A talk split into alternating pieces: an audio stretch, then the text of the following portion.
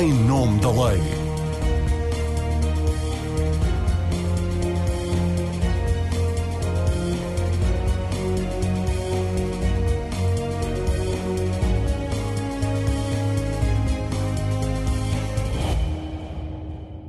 Olá, no Dia Mundial do Ambiente vamos falar de uma questão que está enterrada sob os nossos pés, mas constitui um perigo silencioso para a saúde de todos nós os solos contaminados. Sabia que se estima que a União Europeia tenha mais de 3 milhões de sítios contaminados? Em Portugal serão mais de 2 mil sítios. E digo serão porque está por concluir o inventário dos solos que contém resíduos que, pelo seu tipo e nível de toxicidade, podem representar um perigo para a saúde pública. O inventário dessas zonas de risco, resultantes de atividades industriais, minas, agricultura intensiva e bases militares, está por fazer como está por concluir uma legislação específica. O quadro legal tem vindo a ser sucessivamente prometido e sucessivamente adiado. A legislação sobre solos contaminados está na gaveta há seis anos. As razões deste impasse, a necessidade de termos uma legislação que dê resposta aos principais problemas colocados pela contaminação de solos, a gravidade da situação que temos em termos de saúde pública e a necessidade de todos termos mais informação sobre este perigo invisível, mas real, é o que vamos debater na edição de hoje do Em Nome da Lei. Seja bem-vindo. São nossos convidados Nuno Lacasta, presidente da Agência Portuguesa do Ambiente, José Eduardo Martins, foi secretário de Estado do Ambiente Durão Barroso e Pedro Santana Lopes é advogado da Sociedade de Advogados Abreu, Rui Tavares Lanceiro, professor de Direito do Ambiente na Faculdade de Direito de Lisboa, Rui Berkmeier, engenheiro e membro da Associação Ambientalista Zero. Obrigada a todos por terem aceitado o nosso convite. Nuno Lacasta, comece por si. Imagino que, em relação a este tema, sinta alguma frustração, porque a agência a que preside apresentou em 2015 um projeto legislativo para a prevenção da contaminação e remediação dos solos. Esse projeto esteve em consulta pública até novembro de 2015. Teve algumas críticas, como de resto é natural, mas não foi propriamente mal recebido, exceção talvez da Confederação da Indústria Portuguesa. E, no entanto, há seis anos que o projeto legislativo está na gaveta. Porquê? Sim, não escondo alguma frustração, sobretudo porque, num certo sentido, podíamos ter, então, construído um edifício jurídico com cabeça, tronco e membros, uhum. e que nos tinha dado uma coisa muito importante numa sociedade moderna, que é a certeza jurídica para as pessoas poderem comprar e vender terrenos, muitos deles industriais, os quais estão há muito tempo, há décadas, uh, por uh, ser recuperados e novas uh, uh, atividades lá serem instaladas. Eu poderia falar de Estarreja, poderia falar do Barreiro, poderia falar de um conjunto de outros locais. Mas só onde... não explique só uma coisa: esses solos uh, contaminados, não, nada não podem ter atividade nenhuma ou alguns têm atividade?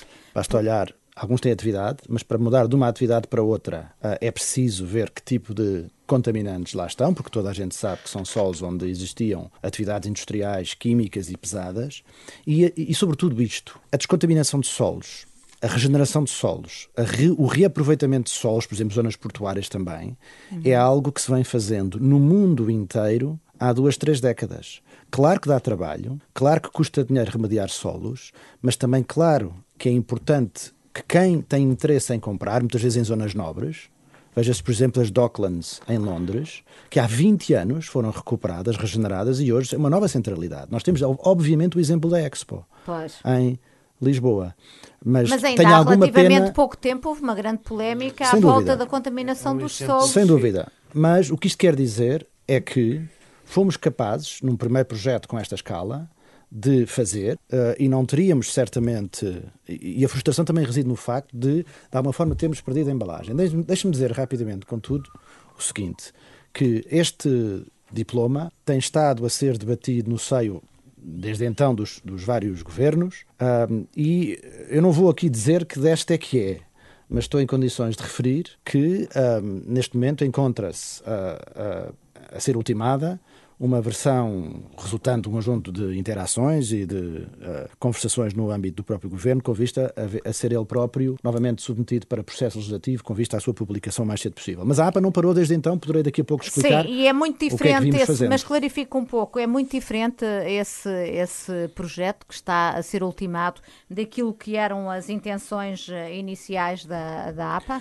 Do ponto de vista das intenções iniciais e da estrutura e dos princípios do diploma, uh, uh, não é. Isto é, garantir que conseguimos fazer uma análise de risco que conseguimos fazer, há pouco dizia, um atlas de solos, uhum. que conseguimos ter, aqui no fundo, previsibilidade, utilizando as melhores metodologias disponíveis para descontaminar solos, esse princípio mantém-se. Uh, evidentemente que, uh, como não podia deixar de ser, em função desses diferentes conversações que esta versão terá, será diferente da inicial. Mas, Nomeadamente em matéria de responsabilidade pelos passivos ambientais. Uh, São várias as, as dimensões. Eu, eu, creio que nesta fase o que é importante é, é, é esperar, não, como, como como está em processo legislativo no, no, âmbito do governo, é uma matéria, aliás, que neste momento já não está na mão da APA. E, portanto, uh, obviamente temos acompanhado tecnicamente, mas é matéria da reserva do governo para, para este efeito. Eu estou, por isso, nesse sentido, na expectativa, não há dúvida, mas gostaria de dizer que a APA uh, não esteve parada durante estes anos. Isto é, fomos fazendo uma série de trabalhos técnicos ao nível precisamente da identificação de áreas e os trabalhos técnicos para a preparação do tal atlas dos solos já, já se iniciaram. Uh, emitimos vários guias técnicos e várias recomendações de como fazer. Até fomos a dada altura criticados porque estávamos já a colocar no terreno, no fundo, regras e procedimentos que estariam numa lei que não existia ainda, mas nós explicámos não, uma coisa não tem a ver com a outra, que estas metodologias ajudarão qualquer uh, entidade em Portugal a levar a cabo. E já existe, aliás, alguma legislação que nos, que nos uh, permite fazer isto ao nível da descontaminação na área da água, na área das diferentes componentes do solo. Como disse, então, vários uh, guias técnicos, por exemplo, um guia técnico sobre valores de referência, isto é, eu preciso de saber quais são os valores de referência a retirar e a descontaminar, e já fizemos esse guia, uh, também plano de amostragem e monitorização do solo. Mas a inventariação, etc, etc. a inventariação dos locais contaminados que temos no nosso país, está feita essa inventariação? Não. Não, ela não está completamente feita, de facto. Eu não, e, eu não sei porquê? sequer. Porquê é que não está? Ou seja, não está feita porque uh, é uma matéria que envolve um conjunto de localizações e eu próprio não consigo responder a, a, ao número que indicou, se são 2 mil ou se são. Porque precisamos de, desde logo, é um trabalho recurso intensivo do ponto de vista de ir ao terreno e, e, tirar amostras num conjunto de localizações. E aquilo que temos vindo a fazer na última década e meia tem sido identificar locais, que são obviamente em número menor, mas porventura têm muito mais zonas contaminadas, locais que sabemos que estão efetivamente contaminados, incluímos numa lista de locais a descontaminar, uhum. que tem sido, aliás, financiada por fundos comunitários, e começámos por aí. Uh, mas, de facto, como disse então, o Atlas do Sol está em elaboração e, e, e é isso, é quase como se fosse uma espécie de censos uhum. ao nível uh, dos solos e dos diferentes níveis de contaminação. Mas atenção, uma coisa é ter um atlas de solos, onde nós indicamos sítios potencialmente contaminados, mas a, uh, a informação precisa, ela, essa é sempre recolhida no âmbito de uma lei de solos que não temos ainda, porque ela tem as metodologias para o fazer. Claro. Como seja a análise de risco. Uhum. Uh, e a descontaminação ou a remediação dos solos, não sei se é exatamente a mesma coisa, uh, a terminologia que utilizam é a remediação dos solos. É muito cara e obriga sempre à remoção dos resíduos. Uh, como é que é? Pode explicar no, no, assim, é de uma forma sintética e para as pessoas lá em casa perceberem de que é que estamos a falar? São várias as, as, metodologias. A primeira coisa que temos que fazer é estudar, saber que poluentes lá estão e em que quantidade e qual é o nível de perigosidade desses poluentes para os usos previstos no futuro. Isto é, a, a, o, o, tipo de poluentes que estão podem até ser compatíveis com um certo tipo de usos, mas não com outros. Com outros, claro. Uh, isto por um lado. Portanto, aí de facto há uma, uma abordagem gradual e em função do uso previsto. A agricultura é uma coisa, um outro uso industrial é obviamente outra coisa, um uso urbano idem, idem, uhum. aspas, aspas. Mas, uh, no fundo, a, ponderação de fundo é esta. Sobretudo em zonas urbanas e muito próximo de zonas urbanas, existe tipicamente um valor intrínseco, um valor económico intrínseco, porque são zonas que têm rotação urbanística. E, e, e onde, onde, eu tenho esta frustração, há pouco destes exemplos, para mim, por exemplo, vou falar do Barreiro, um exemplo Sim. que todas as pessoas percebem com muita facilidade. Eu não, eu não escondo uma certa frustração como, como cidadão, que olhemos para aquela extensa zona numa, no centro de uma, de uma área urbana, que obviamente foi, ainda é, uma zona de uh, utilização industrial, mas historicamente a CUF, toda a gente sabe, a Companhia uhum. União Fabril, e que nós não tínhamos montado, como outros países fizeram, para uma zona daquela com aquela importância, todo um plano de regeneração urbana que passasse, evidentemente, por retirar e ou compactar, estou também a responder à sua pergunta, às vezes, mas vai ficar no mesmo sítio, desde que seja devidamente isolado e compactado. Hum. Outras vezes temos mesmo que tirar. E, e, e, nesse sentido, a frustração é esta. Não faz sentido nós temos, nós continuarmos a ocupar solos fora das zonas urbanas, arrebanhando mais solos sem utilização e temos zonas no centro das zonas urbanas ao próximo, que estão por utilizar porque não houve, digamos assim, a capacidade coletiva de as estudar, as descontaminar, as regenerar e as lhes dar outro e oh, dar-lhes outro uso. Oh, Nuno, explica uma coisa. A, a, dada altura houve uma grande polémica no Parque das Nações porque uh, é uma zona uh, considerada uh, com, com problemas de, de, de, contaminação. Que risco é que tem a construção imobiliária para as pessoas que moram nesta zona? houve um estudo também da Universidade de Aveiro sobre as hortas urbanas e os alimentos que eram cultivados em terrenos que estavam contaminados e são coisas que nós compramos na praça, consumimos, não fazemos ideia qual é a origem disto tudo isto, que riscos é que representam para, para a saúde pública. É o exemplo que deu, é conhecido, no Parque das Nações, a propósito de, precisamente da construção de uma unidade hospitalar. Sim. Aquilo que é importante referir são três a coisas. CUF descobertas, Exatamente. sim. São três coisas. A primeira é que sejamos capazes, promotores, entidades que autorizam, entidades que fiscalizam, de identificar a quando das prospeções e, portanto, do, das autorizações, o estado dos solos, ainda por cima numa situação ou numa localização onde sabíamos que tinha havido solos contaminados que foram retirados, uhum. um, uma, uma, boa parte, a quando da Expo 98. Em segundo lugar, é preciso, que, que, que as, as, diferentes entidades se coordenem e se coordenem rapidamente. Uh, e que não tenhamos uma situação de eu tenho o meu estudo, eu tenho a minha competência, ouça, por entidades públicas a coordenarem-se umas com as outras, Sim, continua é a ser uma espécie de santo grau da, da política pública, sem dúvida nenhuma. E em, e em função disso, depois, tomar medidas, como foi o caso, em que foi necessário parar a obra, foi necessário fazer, no fundo, a, estanquização de uma determinada área, retirar também material, o que nós devemos tentar fazer é que isto ocorra antes da obra iniciar, naturalmente, e que, e que as prospecções sejam bem feitas. Uh, não escondo que às vezes é um desafio, uhum. mas também não escondo que o, o exemplo da Expo, do, do, da CUF, tem, tem levado as diferentes entidades a articular-se de forma melhor, mas de vez em quando, de facto, há situações, mais recentemente o caso do, da, da, da, extensão da, da Fundação Champalimau. Sim. Uh, isto, temos que estar atentos e vigilantes o tempo todo. Uhum. Não há uh, dúvida. Já vou ouvir o Rui Lanceiro e o José Eduardo Martins sobre a insuficiência da legislação que temos, mas antes queria ouvir o Rui Berkmeier sobre o risco que representa para a saúde de todos nós os solos contaminados. Estamos a falar de riscos invisíveis, mas reais. De que forma e em que circunstâncias, Rui? De facto, o, o risco para a saúde e para o ambiente, porque não é só para a saúde, eh, tem, tem, tem, tem, em conta, de facto, o tipo de resíduos que estamos a falar ou de, de, contaminantes que estão no solo. Eh, em Portugal tem ocorrido muitas situações, nomeadamente a situação que foi falada do Parque das Nações, a contaminação, por exemplo, com hidrocarbonetos, porque havia uma refinaria e houve depósitos desses resíduos uh, durante muitos anos. E quando foi, feito, foi feita a operação de descontaminação desses terrenos uh, para a obra do Parque das Nações e da Expo 98, efetivamente ficou muita coisa por remover, como se veio descobrir mais tarde. Portanto, foi uma obra muito incompleta e que trouxe problemas problemas ambientais e de saúde a posteriori. Um dos casos, já agora para falar de um caso concreto, porque há muitos outros, é o caso dos hidrocarbonetos que estão depositados em zonas onde há, há habitação, há pessoas que moram, não é? E a ocupação humana é intensa. Hum. E o que se passou, por exemplo, no Parque das Nações, um dos problemas foi, de facto, quando se começou a remover o solo, o solo houve uma altura em que se chegou à zona de, com hidrocarbonetos e aí há um problema que foi a libertação dos gases, uh, dos gases por esse, desses hidrocarbonetos. Portanto, as, hum. as frações mais leves têm tendência a volatilizar-se, são os compostos orgânicos voláteis, e muitas delas, uh, inclusive, podem entrar pelas canalizações, pelas arrecadações, pelas caves, pode-se até, pode dar-se o caso de se construir um edifício em cima de uma zona contaminada e, posteriormente, anos vem-se verificar que existe essa contaminação e é muito difícil resolver, embora haja soluções técnicas para isso. E no há ca... muitos casos de situações dessas, Rui, que sejam conhecidos?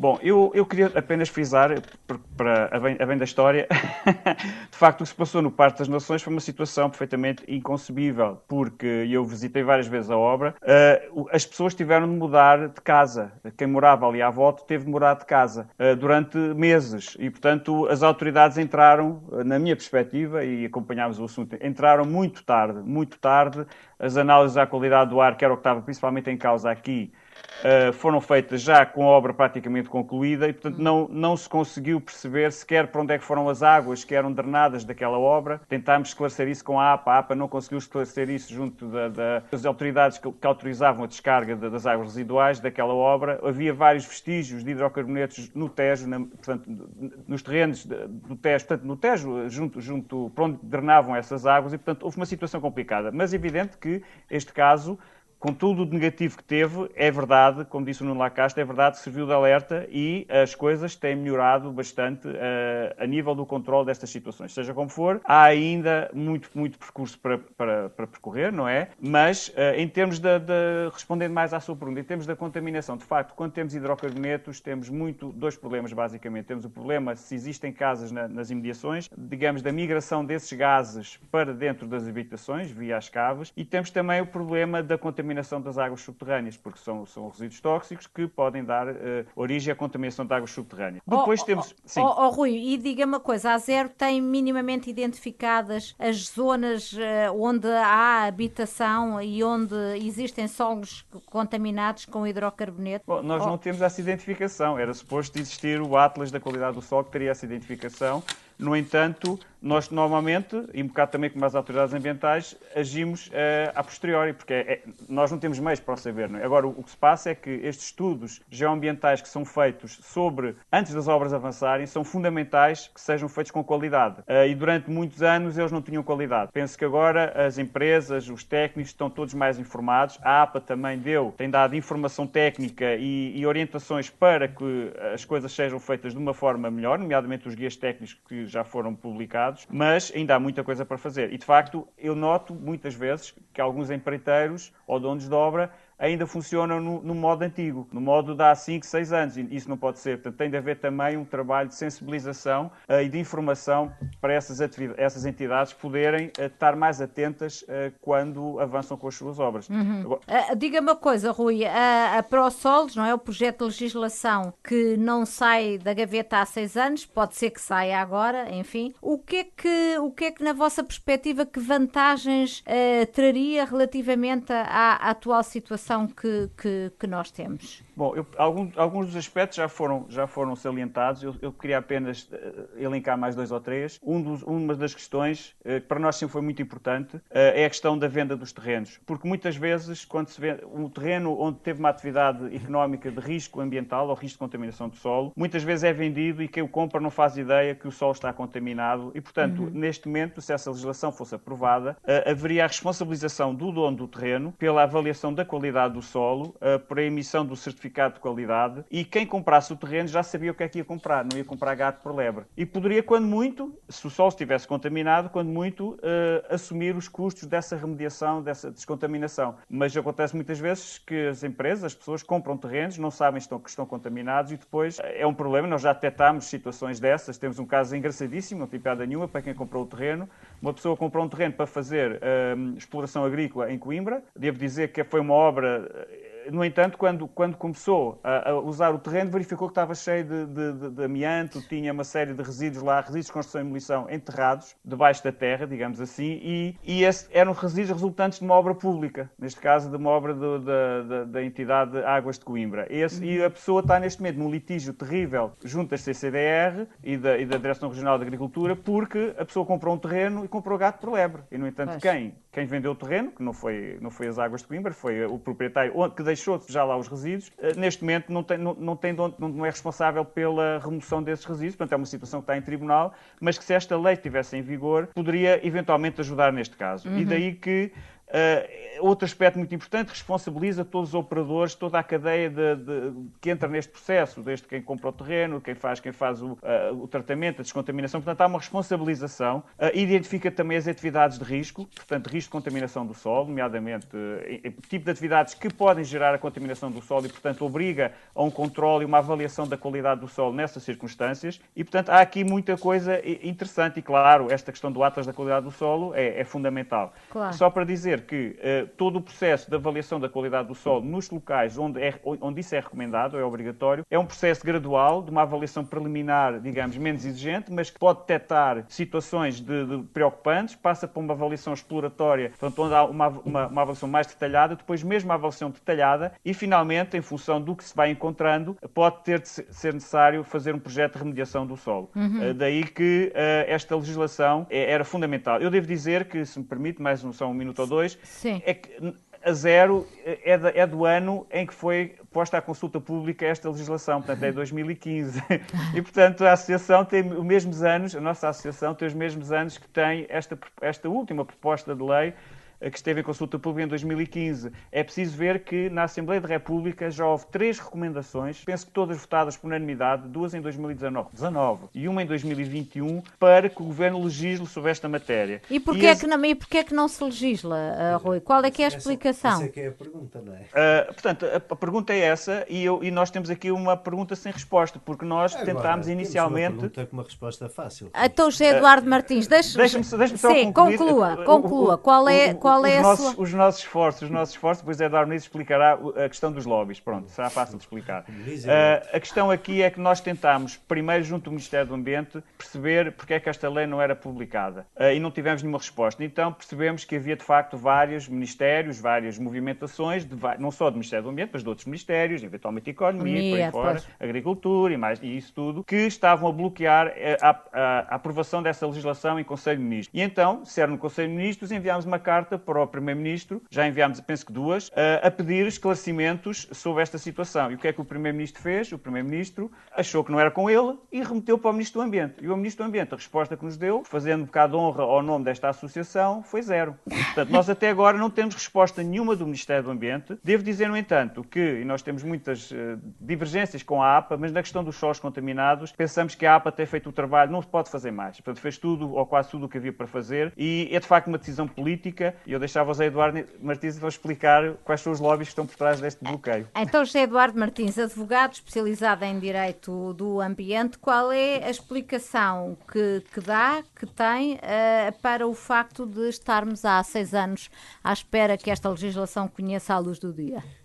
Eu acho que tem alguma e é até um bocadinho menos fantasiosa do que a ideia dos lobbies, que é sempre a última que o Rui tem quando acha que alguma coisa não acontece. É a primeira, é a primeira. É sempre a primeira. É a primeira. é sempre algum malandro que quer impedir claro. alguma coisa que aconteça, mas para conhecer a malandrice é preciso conhecer um bocadinho a realidade e tu às vezes nisso podias fazer um esforço maior do que consegues. Mas, mas mais adiante, eu acho que a primeira razão é porque a maior parte dos passivos ambientais são públicos. Não há lobby nenhum. A maior parte dos passivos ambientais têm que ser pagos pelo Estado, porque são passivos que não têm dono, nem traceabilidade na maneira de ir atrás deles. E, portanto, como boa parte, por exemplo, tudo o que estamos aqui a falar da margem sul do Tejo, que o professor António Oliveira Salazar decidiu, apesar de ser muito mais bonita que a margem norte, transformar na zona industrial de Lisboa, começando no Alfeite e não é passando só pelo Barreiro. O que se passa no Seixal, que aqui foi convenientemente ignorado, e está lá há anos para resolver e não foi resolvido sequer no quadro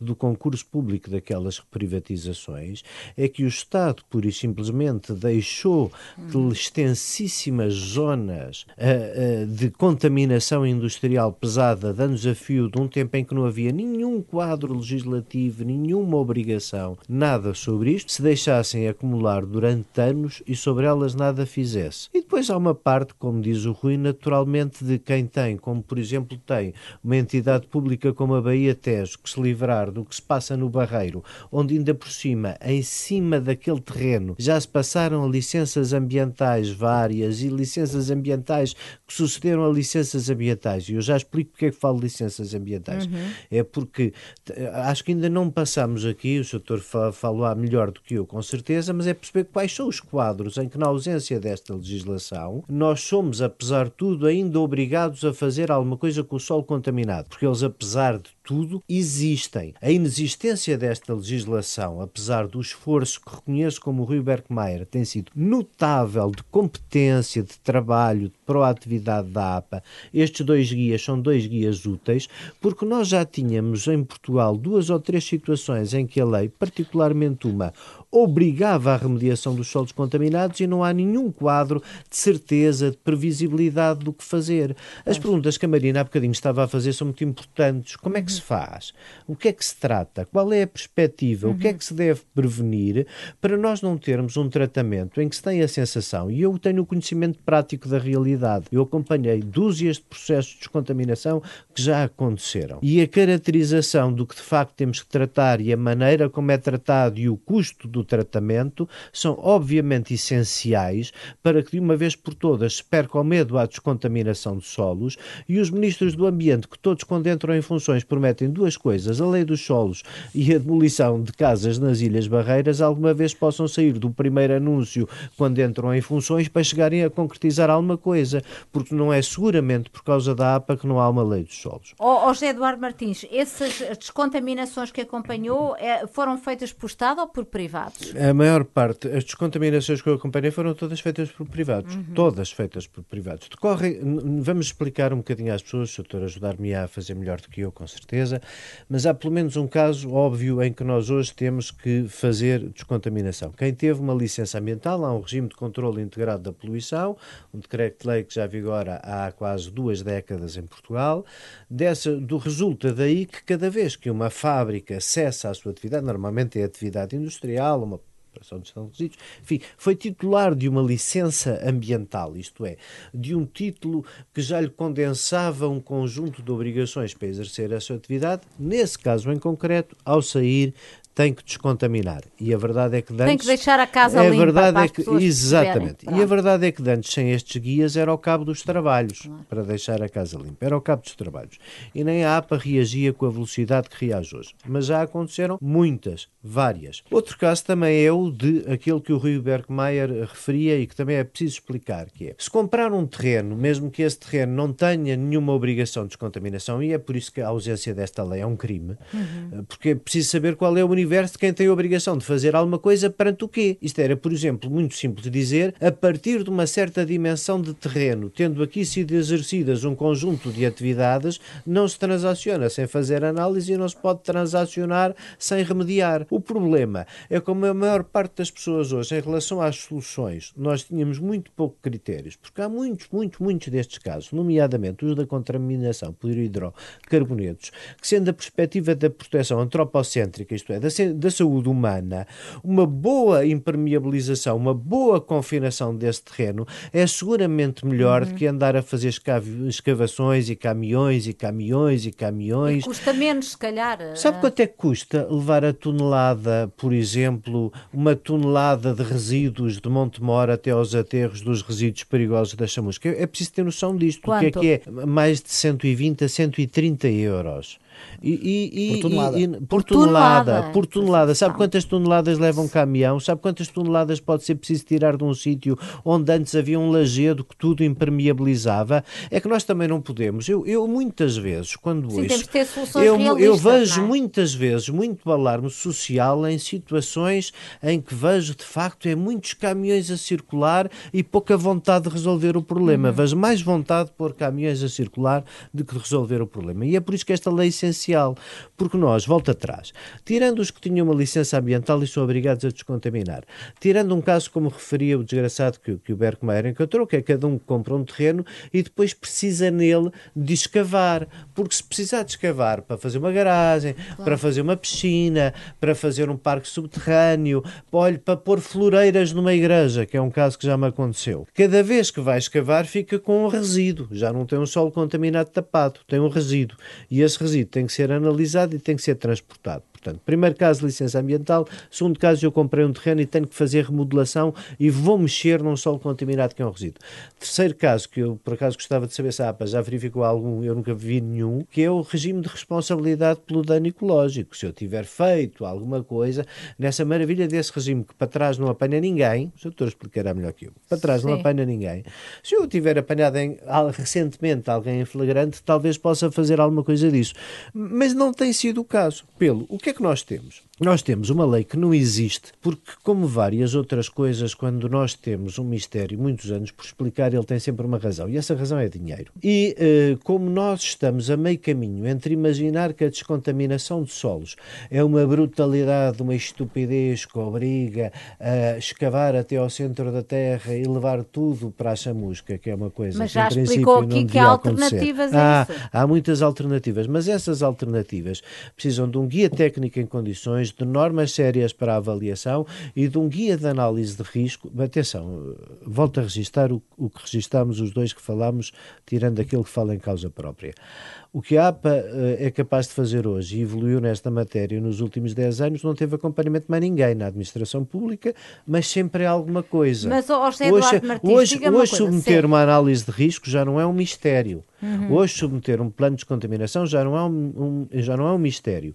E dentro daquilo que o, que, que o direito mais precisa, que é alguma, o direito, os investidores, a realidade, que é, apesar de tudo, alguma previsibilidade. Uh, um bocadinho de previsibilidade que temos vem da constância do trabalho da APA. A falta uhum. desta legislação ao fim de seis anos é absolutamente. Falta-me um adjetivo. É, é, é mesmo daquelas coisas que, se voltar mais algum a prometer e não cumprir, podemos todos tentar fazer aqui uma iniciativa popular para legislar nesta matéria, porque apesar de tudo isto é um país de pequenos uh, terratenentes uhum. que aforram comprando, que aforram o pouco que aforram comprando alguma propriedade e que mereciam um quadro de estabilidade, sobretudo nas zonas onde isto acontece, que é à volta das áreas metropolitanas e sobretudo à volta das áreas metropolitanas, no sítio onde as pessoas com menos posses compraram qualquer coisa, que significa que a cintura industrial comercial se foi afastando do centro urbano. Mas digam-me digam uma coisa, uh, percebemos pelo que disse, Eduardo, que é sobretudo uh, o Estado que no fundo está aqui uh, a arrastar os pés nesta questão por causa do investimento público que terá que ser feito. Mas nós vamos receber agora os milhões da bazuca, não podíamos utilizar uma do, parte Eu só ouvi falar do, dos milhões, da, dos milhões da bazuca, só ouvi falar do farisaísmo do ambiente, que é uma história muito bonita, porque de facto o nome, o nome assusta, não é? Eu, eu, por acaso ainda gostava que alguém fizesse a demonstração séria da lixiviação do ambiente para perceber se este plano, que é a única coisa que está na bazuca, que é tirar o ambiente das escolas, vai acontecer e quando. Isto da lixiviação tem que ver com isto, é. O que é que porque de repente nós não podemos encher vazios de pedreiras com amianto porque ele também é perigoso. Quer dizer, não é perigoso estar em cima da cabeça dos nossos filhos nas escolas. Nos mas, hospitais mas, também Mas há... ir encher vazios de pedreiras é uma pois. coisa muito perigosa porque lixivia muito. E, e, eu acho que novamente é como na descontaminação e na quantidade de vezes que a descontaminação podia ser feita com a boa selagem do local. Ah, uhum. Os as lixeiras todas que nós tivemos no passado e boa parte dos aterros sanitários que temos e continuamos a licenciar, e ao contrário do que uh, se imagina quando se fala do mundo sem o conhecer, ainda tratam a esmagadora maioria dos resíduos em Portugal, de, uh, não desaparecem. Dizer, um aterro é sempre um bocado de sol contaminado, que foi possível uh, em encapsular se quiser, de maneira a não causar perigo, sobretudo ao aquífero que está por baixo ou às pessoas que por cima respiram. Eu sei que quer intervir, mas deixe-me, entretanto, ir ouvir o Rui Lanceiro, que ainda Marina, não tem... Não Marina, tem... Posso, Sim. Posso, posso, só, só aqui muito rapidamente... Mas muito rápido, que muito eu quero ir ouvir mesmo. o Rui Lanceiro. Claro, só, só, só quero dar um dado que acho que é importante. O que é que o país perdeu por não ter esta lei. O José Eduardo, eu e o, o, o Nuno Lacasta já, já referiram várias situações, mas segundo o estudo da APA, se a lei tivesse sido aprovada em 2000, entre 2018 e 2024, ou seja, se a, lei, se a lei tivesse entrado em vigor no final de 2017, Portugal e os operadores uh, uh, de, e, e, as empresas tinham poupado 25 milhões de euros. Portanto, isto é um estudo da APA e, portanto, nós estamos 45. em 2020... 45. não, 25, 25. 45. 45. Não, então o estudo está desatualizado. Olha, pronto, então, então deixe só o Nuno Nuno Lá Casas uh, corrigir aqui. Uh... Até já o Bloco de Esquerda sabe que o dinheiro não cai do céu. Olha, vamos, vamos lá então esclarecer aqui, uh, Nuno, quanto é que teria o, teria o Estado, todos nós, poupado se esta legislação estivesse em vigor desde 2015? Explique Está na casa dos 45 milhões, o, o estudo que o, o Rui Bergmeier está a referir, é um estudo que nós preparamos para o Governo justamente no âmbito de, uma nova, de um novo instrumento que é, no fundo, fazer uma espécie de análise custo-benefício de uma proposta legislativa, mas eu gostaria muito rapidamente, só, não discordando com o essencial que foi, que foi dito anteriormente, mas, mas talvez uh, matizar um pouco esta noção de que são só terrenos públicos uh, aqueles que, no fundo, motivaram, por assim dizer, não diferentes. São só não são, não, diferentes não, constelações no governo, digamos não assim, para, para não terem, para, para isto não ter visto a luz. A prova de não são só é que eu o disse... José Eduardo disse que acompanhou vários todos de Sim, mas, mas no fundo dizendo que não há lei por isso. Por isso é que não há lei, porque no fundo aqueles que acompanhou para, para estarem feitos é porque existe lei que permitiu que eles fossem sendo. Sim. Ou, ou, ou no gostaria, que eu quero ouvir. Eu gostaria só de matizar neste sentido. E não é discordar, é só dizer o seguinte: é que justamente a proposta legislativa que estava em cima da mesa, que estava em cima da mesa e que está em cima da mesa, resolvia esse assunto pela razão mais simples do mundo. É que esses terrenos não foram vendidos e seriam, poderiam ser vendidos e quem comprava tinha as regras, uh, uh, digamos assim, que balizava o custo associado à descontaminação e, portanto, a dar-lhe outro uso. Uhum. Este é que é o erro da sociedade portuguesa. É que não percebeu o problema é que tinha aqui um instrumento... Custo... Nuno, deixa-me dizer. Mas... O problema desses terrenos é quando nós soubermos o custo da descontaminação... Sim não serão vendidos nem pouco mais ou menos por aquilo que essas empresas públicas, nomeadamente esta que gera todo o passivo da margem sul do Tejo, têm inscritos nos balanços. Deixem-me deixem ouvir o Rui Lanceiro. Rui Lanceiro, o que é que pensa sobre, o que é que pensa sobre, sobre esta questão uh, dos, dos custos e a questão dos privados e do público que, que está eu, eu concordo que, Eu concordo que um dos uh, motivos essenciais para, não, para o não avanço da, da ProSolos, do regime, uh, é não só então a, a o pouco interesse, de, de, com certeza, de, do, do, Ministério da Economia, do Ministério da Agricultura, mas também um pouco interesse do Ministério das Finanças. Não só por, por causa dos, dos custos dos terrenos públicos, mas também porque, ao regular a responsabilização pela sua descontaminação, o, o responsável de última linha é o Estado. E, portanto, quando não é possível, não é só por serem terrenos públicos, é também porque, em última linha, se não for possível encontrar o operador, o antigo operador, o proprietário, não for possível responsabilizar ninguém, em última análise respondemos é todos nós. Uhum. É verdade que é responsabilidade social. Pronto, é a responsabilidade de vivemos em Estado, em sociedade. Mas isso é, é uma carga muito grande financeira. como também eh, diziam, isto não, não termos a ProSolos não significa que não haja regimes aplicáveis. Temos muitos regimes aplicáveis. Temos uh, quer uh, a Lei Quadra da Água, que trata do, do solo nessa perspectiva, temos o regime jurídico da, da, da, bio, da biodiversidade, temos o regime dos nitratos, o, o regime dos, dos resíduos.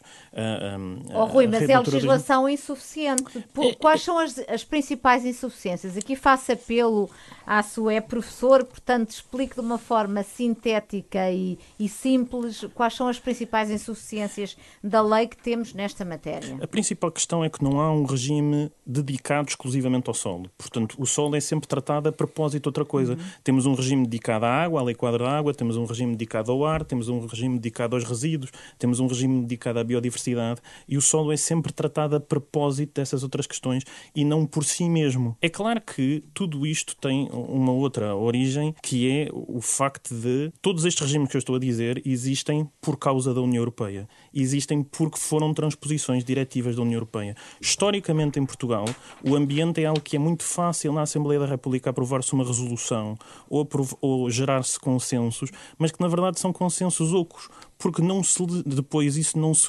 uh, consubstancia em legislação. Portanto, nós o que está temos... a dizer é que se nós tivéssemos uma diretiva europeia que não temos... Não teríamos outro remédio se, não, não ter um regime jurídico dos solos. E parte do drama, parte da minha frustração, é que também já houve uma proposta de, dire... de uma diretiva quadro dos solos, tal como a diretiva quadro da água que foi transposta para a lei quadro da água. E por causa de, uma, de um bloqueio ao nível do Conselho, o Reino Unido, a França, a Alemanha, a Áustria, a Holanda, todos esses países muito industrializados, pelo mesmo motivo, nós não somos diabos. Claro. Uhum. Todos, quer os custos de uh, inventarização de todos os terrenos uh, contaminados, quer os custos de descontaminá-los, porque a diretiva também previa que, em última análise, a responsabilidade era dos Estados, fez com.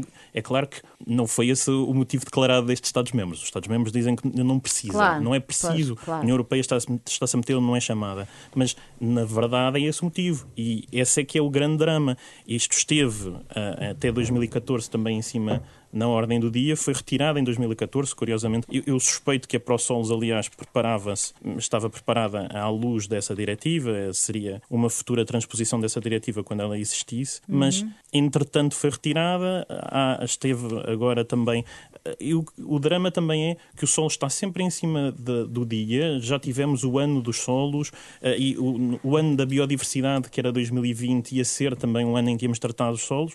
Entretanto, não aconteceu nada em 2020 por causa da pandemia.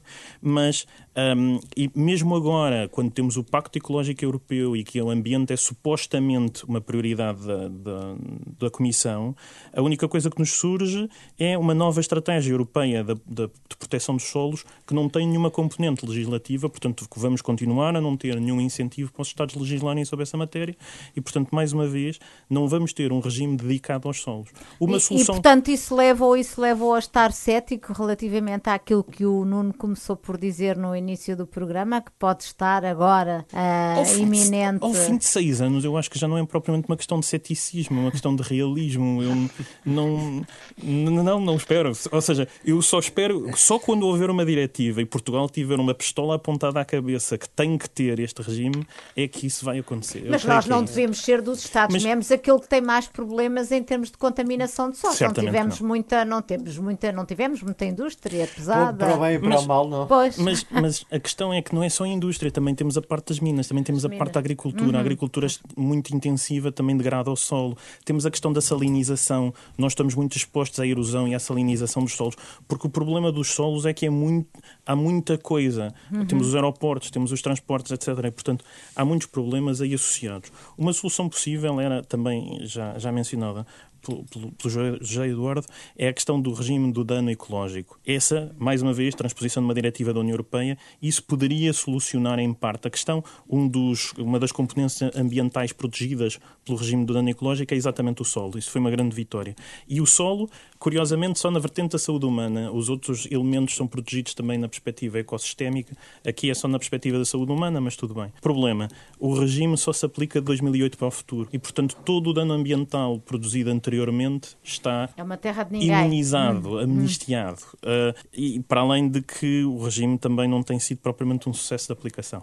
Uhum. Marina, deixa-me só. Diga, diga Nuno, eu sim. tenho comentários finais agora, porque depois eu tenho porventura a desvantagem de, de, de alguma forma, ter vivido com isto estes últimos anos, efetivamente. E eu insisto nisto. Se o argumento de que o Ministério das Finanças não aprovaria isto porque a coisa iria desembocar no Estado novamente, vejam bem, esse argumento para mim não, não faz sentido. Porquanto, no final do dia, uh, o que estaríamos aqui a discutir então é que o Ministério das Finanças não tinha interesse nenhum em ver vendidos terrenos, alguns deles públicos, com um potencial de valorização económico. Vou dar o exemplo da Mitrena, que é um caso de vida real onde este tema foi abordado precisamente com a Bahia Tejo. E o que eu estou a tentar aqui dizer é que mesmo estas empresas públicas, para revalorizar terrenos uh, como toda a margem sul, uh, mudaram da, da abordagem face àquilo que tinham há 10 anos atrás.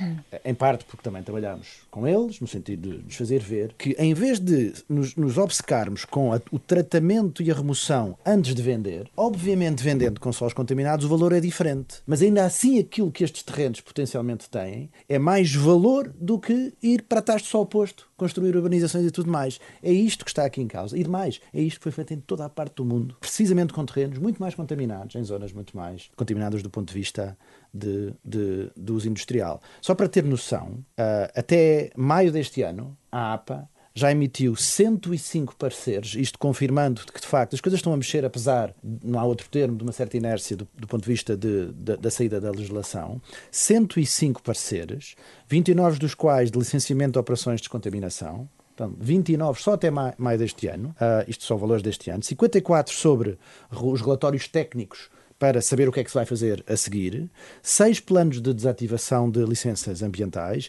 e 16 no âmbito de avaliações de impacto ambiental. Portanto, de facto, começa a emergir a noção de que é mais seguro, mais lógico do ponto de vista de promoção imobiliária quando existem solos contaminados descontaminá-los, porque o, ter, o, terreno a seguir vai ser de facto mais valorizado. E, sobretudo, eu gostaria de voltar a insistir neste ponto. Não temos uh, tempo, não Tem que conclua. ser através desta legislação e não esperemos por Godot na forma de uma legislação comunitária. Uhum. Aquilo que o professor Rui Lancés está a referir. Se tivermos os dois aliados envolvidos, aliás, envolvidos nisto, noutra vida, qualquer um de nós, na, na, presidência portuguesa de 2007, e se é certo que o Pacto Ecológico Europeu agora volta a falar um bocadinho de solos, não, e não vai ser para amanhã. E, portanto, Neste sentido, eu estou mais otimista. Porque ou há ou não há lei, mas se houver, será antes uma diretiva europeia. Eu eh, temos de terminar, mas eu antes queria fazer aqui uma pergunta de, de algibeira, pondo-me no lugar eh, de- das pessoas que nos estão a ouvir. Se eu quiser comprar um prédio, um apartamento, posso exigir um, um- um certificado de qualidade do, do solo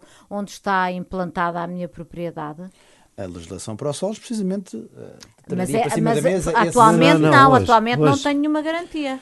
Hoje, tudo isto que acontece de descontaminação entre privados, fora do quadro estrito de eu tenho que acabei uma licença ambiental, tenho que entregar limpo a quem for lá exercer outra atividade, é basicamente entre quem o quer fazer. Vontade própria. Há seja, muito, pode-se há exigir, muito. Pode-se pode-se exigir, mas não se tem no garantia nenhuma. E muitas vezes investidores. Não, não, se eu estou a Marina está-me a vender o terreno e eu posso-lhe o exigir e a Marina pode dizer, mas eu não tenho a obrigação de lhe ligar, perdemos o interesse no negócio. E vou Pois, vender claro, aqui sim. este. Vou vender Claro, aqui este senhor. vou Muitas vezes, aqui ao muitas lado. vezes isso acontece com investidores estrangeiros, por exemplo, alemães ou americanos, que estão habituados a que têm isto no seu país de origem e exigem-no, e portanto isso acontece, mas, mas é voluntário. É verdade que os únicos casos em que isto é obrigatório nos termos legais, tem- temos de facto o regime da- da- das emissões industriais, o, o antigo da prevenção e controle integrados da poluição, também no âmbito das minas, também há isso, de re- repor o solo como estava, mas não temos muito mais obrigações legais para além disso. Muito bem. Olha, se- Marina, se- só sim, posso- Rui, so- sobre termina. este ponto, sim. muito rapidamente. Esse ponto de facto, a questão da venda dos terrenos, é para nós o ponto mais importante.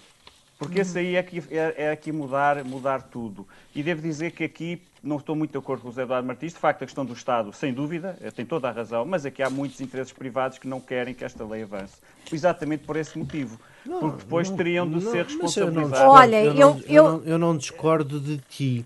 Mas deixa-me Eu, só eu concluir, temos Zé muito Eduardo. pouco tempo. Deixa-me Sim, só concluir, sim, só dizer o seguinte: de facto, esta, para o próprio Estado, tem todo o interesse que esta lei saia, porque há muitas situações que, se esta lei já existisse há algum tempo, não teria de haver passivos órfãos, porque a responsabilidade era mais facilmente encontrada. Agora, vamos acumulando aqui passivos, muitas vezes vai ter de entrar o Estado com o fundamental e gastar milhões que deviam ser aplicados noutras coisas, porque exatamente esta lei também não está, não está a funcionar. E, portanto, o Estado perde e o estudo da APA, de facto, eu tinha aqui 25 milhões, é, estive a consultá-lo mesmo agora, mas foi atualizado para 45 milhões, de facto, ainda mais dá razão a quem defende que esta lei avance.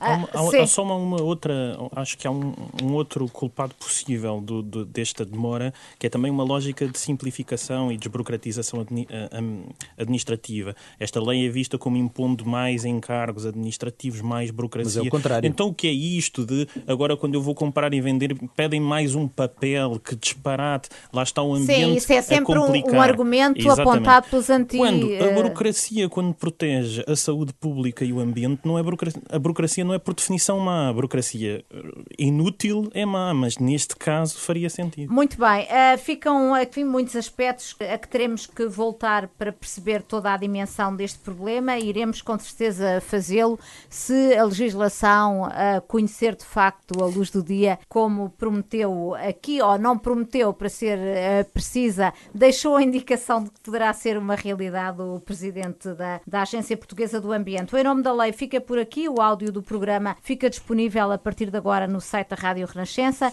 e nas plataformas de podcast. Bom fim de semana, boa semana. Fique com a Renascença para estar a par do mundo. Em nome da lei.